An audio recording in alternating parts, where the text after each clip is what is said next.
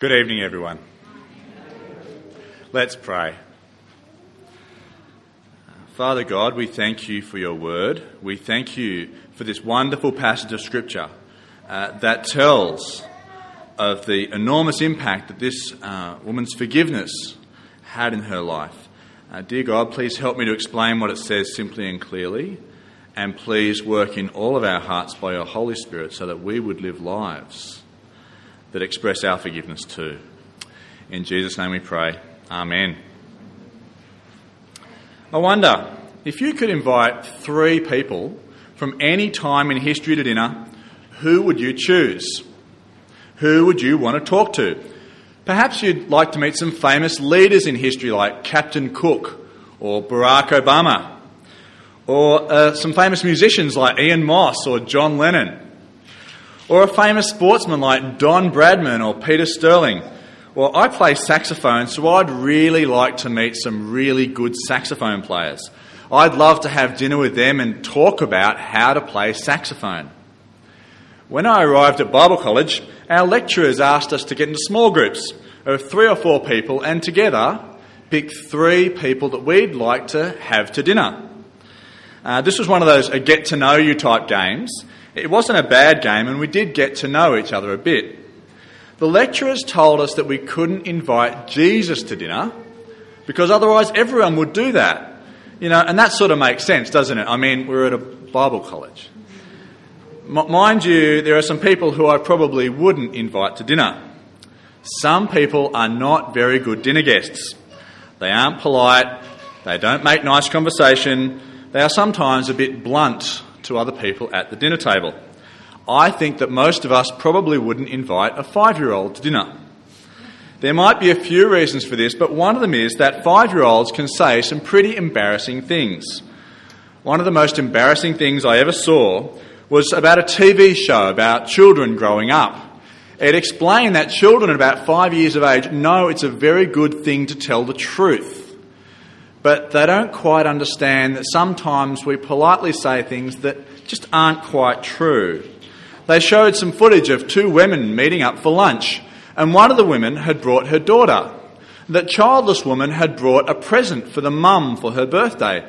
The mum unwrapped it and opened the present, and it was a vase. And the mum said, Oh, thank you very much, that's very nice. But the daughter kept insisting that the mum really didn't like the present. Apparently, the mum had got the present before, and she'd said it was ghastly and horrible. The mum tried to be polite and say, Well, you know, it might have been a different vase. You know, I, I do really like it, it's okay. But the more the mum insisted that she like it, the more her daughter insisted that she tell the truth. That she thought it was horrible and awful, and that she really hated it. You do need to watch who you invite to dinner. But as most of us get older, we know about being polite at dinner, don't we? We know how to make nice conversation about the sport and the weather. People learn to say those things that everybody else just uses to start a conversation. Learning those skills is just part of growing up. I wonder, would you have invited Jesus to dinner? The Bible college lecturers told us that we couldn't invite Jesus, otherwise, everyone would have invited him. But what do you think it would really be like if you invited Jesus to dinner? Do you think he'd sit there nicely and chat about the cricket and the rain and trying to find a park at a mall? Do you think he might be a bit blunt? A bit too honest? Maybe he'd make you feel uncomfortable. Maybe he'd make you or your guests feel embarrassed. Maybe he'd say, maybe he'd say some things that some of your other guests might not appreciate. Maybe he'd challenge you to change. The passage of the Bible that we are looking at today tells us about a time when somebody did invite Jesus to dinner. When Jesus came to dinner, he was very blunt and very honest. He made the host feel pretty uncomfortable and embarrassed. He said some things that other people didn't appreciate. He challenged people to change. This passage answers the questions what difference does meeting Jesus make? This passage teaches us that the forgiveness of Jesus ought to produce thankful love. We'll see a picture of that today, and then we can think about what that means for our lives as well. Now, let's start by reading verse 36. It says, Now one of the Pharisees invited Jesus to have dinner with him. So he went to the Pharisee's house and reclined at the table. Uh, at a formal dinner like this in Jesus' day, uh, everyone had their own sun lounge. They were basically all laid flat. And each person used to lie on their own sun lounge and prop themselves up on one arm like this. And because people needed to get to the food, uh, the lounges were arranged so that you know your head was pointing towards the dinner table and your feet were pointing outwards. And also in Jesus' day, when someone had a banquet, they'd normally leave the door open so other people could just come in and, and wander around and hear the conversations. That's how this sinful woman managed to approach Jesus. To start with, I'll talk about Simon the Pharisee. Pharisees were people who did good things in Jesus' day. When Jesus was on earth, most people thought the Pharisees were pretty decent blokes. And this guy is interested in Jesus. He invites Jesus to dinner. He wants to hear what Jesus has to say. He wants to hear it from Jesus himself. In verse 39, it says the following When the Pharisee who invited him saw this, he said to himself, If this man were a prophet, he would know who is touching him and what kind of woman that she is, that she is a sinner. Simon didn't just invite Jesus along to dinner to make up the numbers, and that is a good thing.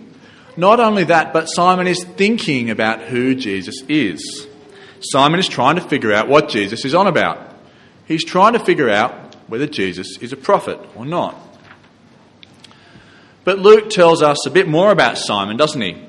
Luke tells us what Simon is thinking. Simon watches this woman washing Jesus' feet and is a bit worried by what he sees. He starts to sound a bit uncomfortable. He wonders if Jesus is the real deal. I mean, it would be a bit weird, wouldn't it, if you went out to dinner and some strange woman just came up and started washing your feet. But what's more, she went on to dry his feet with her hair. Simon knew that this woman was a sinful woman in that town.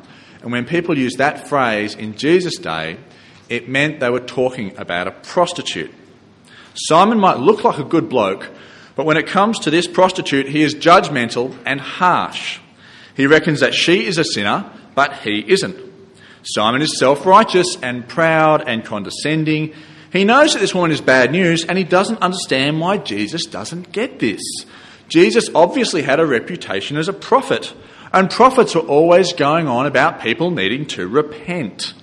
If this Jesus were a prophet, why was he letting her touch his feet? That is weird. Prophets were supposed to tell sinful people like this prostitute that they had to shape up or God would ship them out. What is wrong with Jesus here? Maybe he isn't a prophet at all. As the story goes on, we see that Simon is actually pretty rude. In Jesus' day, it was normal for people to have their feet washed when they came to your house for a meal. It was also normal to greet someone with a kiss when they walked in the door. But Simon didn't do either of these things. He didn't do the things that hosts normally do for their guests. We can see that in verse 44. Then he, that's talking about Jesus, turned toward the woman and said to Simon, Do you see this woman? I came into your house. You did not give me any water for my feet, but she wet my feet with her tears and wiped them with her hair. You did not give me a kiss, but this woman from the time I entered has not stopped kissing my feet. You did not put oil on my head, but she has poured perfume on my feet. Jesus contrasts the woman's behaviour with Simon's rudeness. Imagine if someone invited you around to their house and then they sat there and watched TV and they didn't even bother speaking to you when you came in. That'd be pretty rude, wouldn't it? In the same way, Simon is also being pretty rude as a host. So, what is Simon's attitude to Jesus? Well, he's keen to figure Jesus out, and he does call him teacher. Uh, but that's all he calls him. His actions show he doesn't really respect Jesus, and he is selfish and judgmental. He doesn't let his emotions get involved, all he does is think. On the outside, Simon is a nice guy, but he's just looking for a teacher, someone to help him to live his life better. And I reckon there are a lot of people like that today. People like to treat Jesus as just a good teacher. You know, love your neighbour as yourself. It sounds like really good advice. And I hate to say it, but some people in churches can treat Jesus as just a good teacher too. Sometimes people can treat Jesus as just a good example, somebody that we should copy so we can live our lives properly. That sounds like the sort of guy that Simon wanted to meet. But Jesus wasn't interested in just being a teacher. He knew that Simon needed something much more than that. What difference has meeting Jesus made to Simon? Well, in Jesus' day, criticising the host's hospitality was a no no. You just didn't do it. So Jesus is being really blunt here. By the end of the story, Simon has been challenged and probably embarrassed. But he didn't get some nice teaching from Jesus on about how to fix up a few minor problems in his life. He didn't get some philosophy that would help him deal with life's ups and downs. He got a rebuke, a sharp rebuke. He got what he needed, but he did not get what he wanted.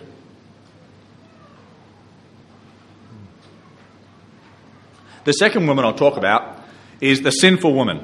Uh, in verse 37, it says the following When a woman who had lived a sinful life in that town learned that Jesus was eating at the Pharisee's house, she brought an alabaster jar of perfume, and as she stood behind him at his feet weeping, she began to wet his feet with her tears. Then she wiped them with her hair, kissed them, and poured perfume onto them. What difference has meeting Jesus made to this woman? Well, as we talked about before, this woman is a prostitute. And it's pretty clear that she is totally different to Simon. For a start, she is not worried about what other people think. Simon makes judgments about what other people are like and expects everyone else to do the same. What other people think is important to Simon. But this woman just totally disregards the embarrassment of the situation, despite the fact that everyone will be looking at her. She cries on Jesus' feet and she dries his feet with her hair. She's obviously very upset and she does not care what other people think about it. As well, the prostitute's actions show that she is humble. I don't know if you've ever washed people's feet before, but it's not a very enjoyable thing to do, is it? People's feet are often smelly and dirty, and it would have been much worse in Jesus' day. In Jesus' day, the roads had dung everywhere, and people walked everywhere and they only wore sandals. Could you imagine what it would be like putting your face next to someone's feet who had been walking around in that all day? I mean, yuck. So in Jesus' day, the job of washing people's feet was left to the lowest of the low, you know, the first year apprentice of the servant world. This woman is really humbling herself before Jesus. She is getting down on her hands and her knees to wash his smelly feet with her hair. Another big change that has happened is that this woman is thankful. In Jesus' day, a man once kissed his lawyer's feet after the lawyer had successfully defended him. It was his way of saying thanks.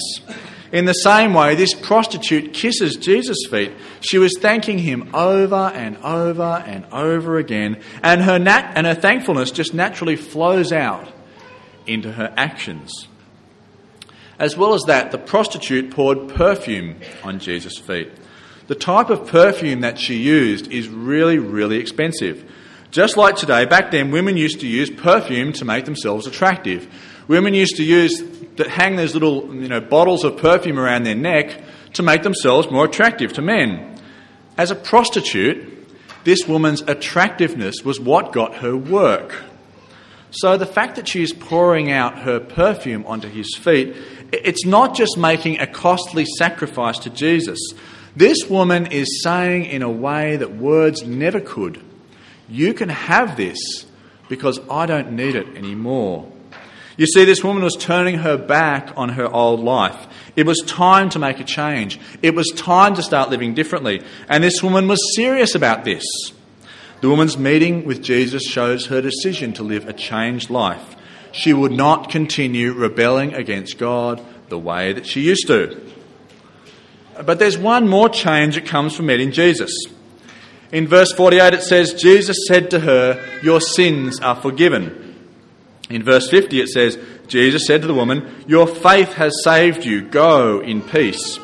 So this woman has been forgiven and she is at peace. While it doesn't sound like she was at peace with the people around her, she has got a much more important peace. She is at peace with God And Jesus reassures her of that. Despite what other people think, despite the judgmental attitudes of those around her, she can have a real peace knowing that somebody much more important has forgiven her, has accepted her, is at peace with her. And that is a wonderful thing to know. Isn't that a pretty amazing set of changes in this prostitute's life? One of the things that strikes me most about this is that she is both humble and at peace at the same time. Most of the time, when people are at peace in this world, they have assurance, but this often turns into arrogance. I don't know if you know this, but this is a real problem for Bible college students like me. Bible college students often spend a lot of time learning and knowing the truth. And that is a very good thing. But if we aren't careful, we can become arrogant and superior and proud because of what we know. We can be assured and confident, but not humble. And that is a real problem. But this prostitute has assurance and peace, and she is humble at the same time. So, why is there such a big difference between the woman and the Pharisee? Why is one person so self righteous and proud and judgmental, and one is so sorry and self sacrificing and yet is at peace? Jesus explains the difference between Simon and the woman in a parable. He says in verse 41 Two men owed money to a certain moneylender. One owed him 500 denarii and the other 50. Neither of them had the money to pay him back, so he cancelled the debts of both. Now, which of them will love him more? Simon replied, Well, I suppose the one who had the bigger debt cancelled. You have judged correctly, Jesus said. Well, what is the point here? Well, clearly there are two debtors. Neither of them can pay it back. Both are bankrupt. These are pretty sizable debts, and both their debts are cancelled. The word for debt here is very close to the word for sin, which means rebelling against God. Jesus is teaching Simon that both he and the woman are rebels who have sinned against God. The second thing about debt is that someone needs to pay it. And it hurts to pay that debt. Even if someone else pays that debt for you, it doesn't mean the problem goes away because now someone else has to pay it instead. A denarius was one day's wages in Jesus' day. So these debts are about $7,500 and $75,000. How would you feel if someone owed you $7,500 and just never paid it back? That's a fair chunk of money, isn't it? I mean, if that happened to me, I'd probably feel hurt and angry and upset. It would feel unfair, wouldn't it? I'd be asking, why did they take my money if they couldn't pay me back? You see, bankruptcy just isn't fair. Jesus is saying here that both Simon and the prostitute have a debt to pay, and neither can pay it. Both of them are bankrupt before God. Both of them need someone else to pay that debt. And that someone else is Jesus. In verse 49, it says, The other guests began to say among themselves, Who is this who even forgives sins? The big question of chapters 3 to 8 in the book of Luke is, Who is Jesus? And that's the question that these guests are asking. The other guests don't understand why Jesus can forgive sins, but he can because he will pay the debt himself. But it will cost him and it will hurt him to pay that debt. It will hurt him much more than just losing a few thousand dollars. It will hurt him so much that he will lose his own life, he will suffer, and he will die, and it will not be fair. And don't you think that sort of forgiveness should show itself in a changed life? One of the most amazing images I remember seeing during the global financial crisis was of the chiefs of the big car manufacturers showing up in Washington, D.C. They showed up to ask the government for more money because they had too much debt. They were showing up to ask someone else to bail them out. They were asking for someone else to pay their debt. Yet when they turned up in Washington, they flew there in private jets. I mean, what was so ridiculous about that scene was that even though they were still they were bankrupt, it hadn't changed their lives. They were still flying in private planes. They were still, you know, getting paid big salaries. They were still living life the way that they used to. It would have made much more sense to start living differently, wouldn't it? It would have made much more sense to lose the private jet, to, to stop getting paid so much, to stop get, carrying on as though they deserve special treatment. They were the ones who were in charge when their company went belly up. If your debt has been cancelled, It's only natural that you are thankful and you start to live a changed life. And that is why this woman loved Jesus. She knew that she was bankrupt. She knew that she could never pay her debt. And somehow she knew that Jesus would pay it for her. Because of that, and her, she loved him, and her love showed itself in her attitudes and then in her actions.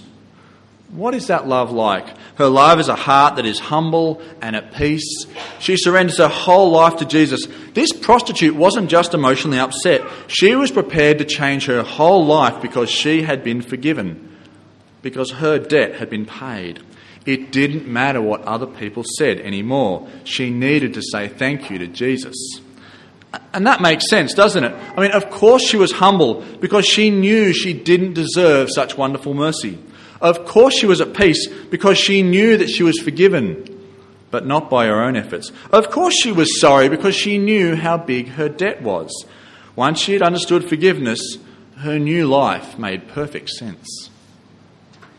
And so Jesus compares the prostitute and the Pharisee in verse 47. Jesus says, Therefore, I tell you, her many sins have been forgiven, for she loved much. But he who has been forgiven little loves little. There are two ways of interpreting the first half of this verse. One way is to say, well, you know, she's loved much, she's done good things, and as a result of that, her sins have been forgiven. But that really does not work. That really does not fit in at all with the rest of the passage, especially with the parable. What this verse is really saying is, her many sins have been forgiven, and I can see that clearly because she has loved much. And that fits in with verse 50, which says, Jesus said to the woman, your faith has saved you. Go in peace. Jesus knows, and the woman knows too, that she does not deserve his forgiveness. She is a big sinner and she has a big debt. But she has trusted in Jesus and that has saved her. But in response to Jesus' forgiveness, she has thankfully loved him and that love is there for all to see. Jesus' forgiveness produces thankful love. Uh, for, um, that's the big point that Luke makes in this passage. For this woman, Jesus' forgiveness has meant that she has, you know, thankfully loved him.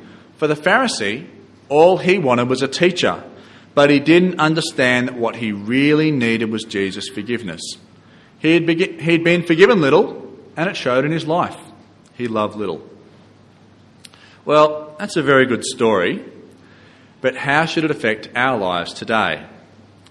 Well, when reading parables, like the one in this passage, it's a good idea to try and figure out who you are supposed to identify with in the story. Who could you be in this parable? We're not supposed to be the moneylender, but instead we can be one of two people, but they are both in debt. I wonder, have you considered your debt to God recently? Have you thought about what it would be like if there were a special video camera and that could take a video of everything that you said and you thought and you did. Imagine if somebody took that video of your whole of your life for a whole month. And then they got that video camera, took the video, and invited all your friends and family and your work colleagues along and sat them all down and then you all watched the video together. Don't you think that after a while watching that video would get a little embarrassing? Don't you think it would make you feel like you wanted the ground to swallow you up? You see, our lives don't even live up to our own standards. We live lives that wrong others. We live lives that we are ashamed of. We are guilty. And because God made the world, we are guilty before Him. So you see, what Jesus is saying here is that all of us have sinned. All of us have wronged God. All of us have rebelled against our Creator. All of us are in His debt. All of us are morally bankrupt. All of us need our debt to be cancelled. That is the first thing that Jesus is teaching us. The second thing that Jesus teaches is that if you trust Him, you are rescued, you are pardoned, you are set free from that debt. Jesus died so that our debt can be paid, so that we can be set free, so that we can be declared right with God again, no longer in His debt. If we have trusted in Jesus, then we can be 100% confident that we are forgiven. And that is wonderful news. Wonderful news. The first question I need to ask is well, have you met Jesus? I, mean, I don't mean physically, but have you decided to follow him? Are you trusting him as the prostitute did? Have you recognized your need for forgiveness, for your debt to be paid? It might be more comfortable to treat Jesus as just a teacher, as a dinner guest who can help you out with some nice thoughts and, and good principles, but Jesus knows you are bankrupt and you cannot rescue yourself. Please don't try to treat Jesus as just a good teacher. Jesus will throw that sort of response back in your face. The next question is if we are Christians, if we follow Jesus, then what difference has meeting Jesus made in our lives? Are you still living life like the Pharisee? Do you spend your time worrying about what other people will think of you? What about reading the Bible? In Bible study groups, some people know what the Bible means, uh, but they don't talk about how they need to change. Are you like that? Do you think that maybe you are just a little self righteous? Do you find yourself focusing on the failures and the sins and the faults of others and what they are do wrong and how they are making your life not the way that it should be? Or are you like the prostitute? Have you stopped worrying about what other people think? And do you spend time worrying about what, you know, would honour Jesus instead?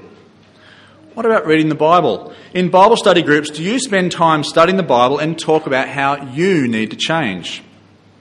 Have you gotten rid of your self righteousness? Do you find yourself regularly saying sorry to God for your sins and your failures and what you have done wrong?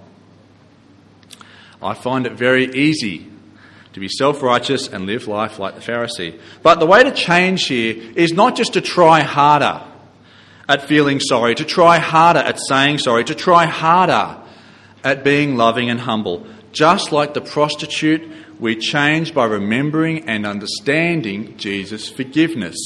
Jesus' forgiveness produces thankful love. We change as we think through the gospel over and over again. We change as we recall the debt that we cannot pay and Jesus' enormous sacrifice for us. We change by reading the Bible and pondering God's big rescue plan day by day. Why don't we spend time this week remembering and pondering Jesus' forgiveness? Let's pray.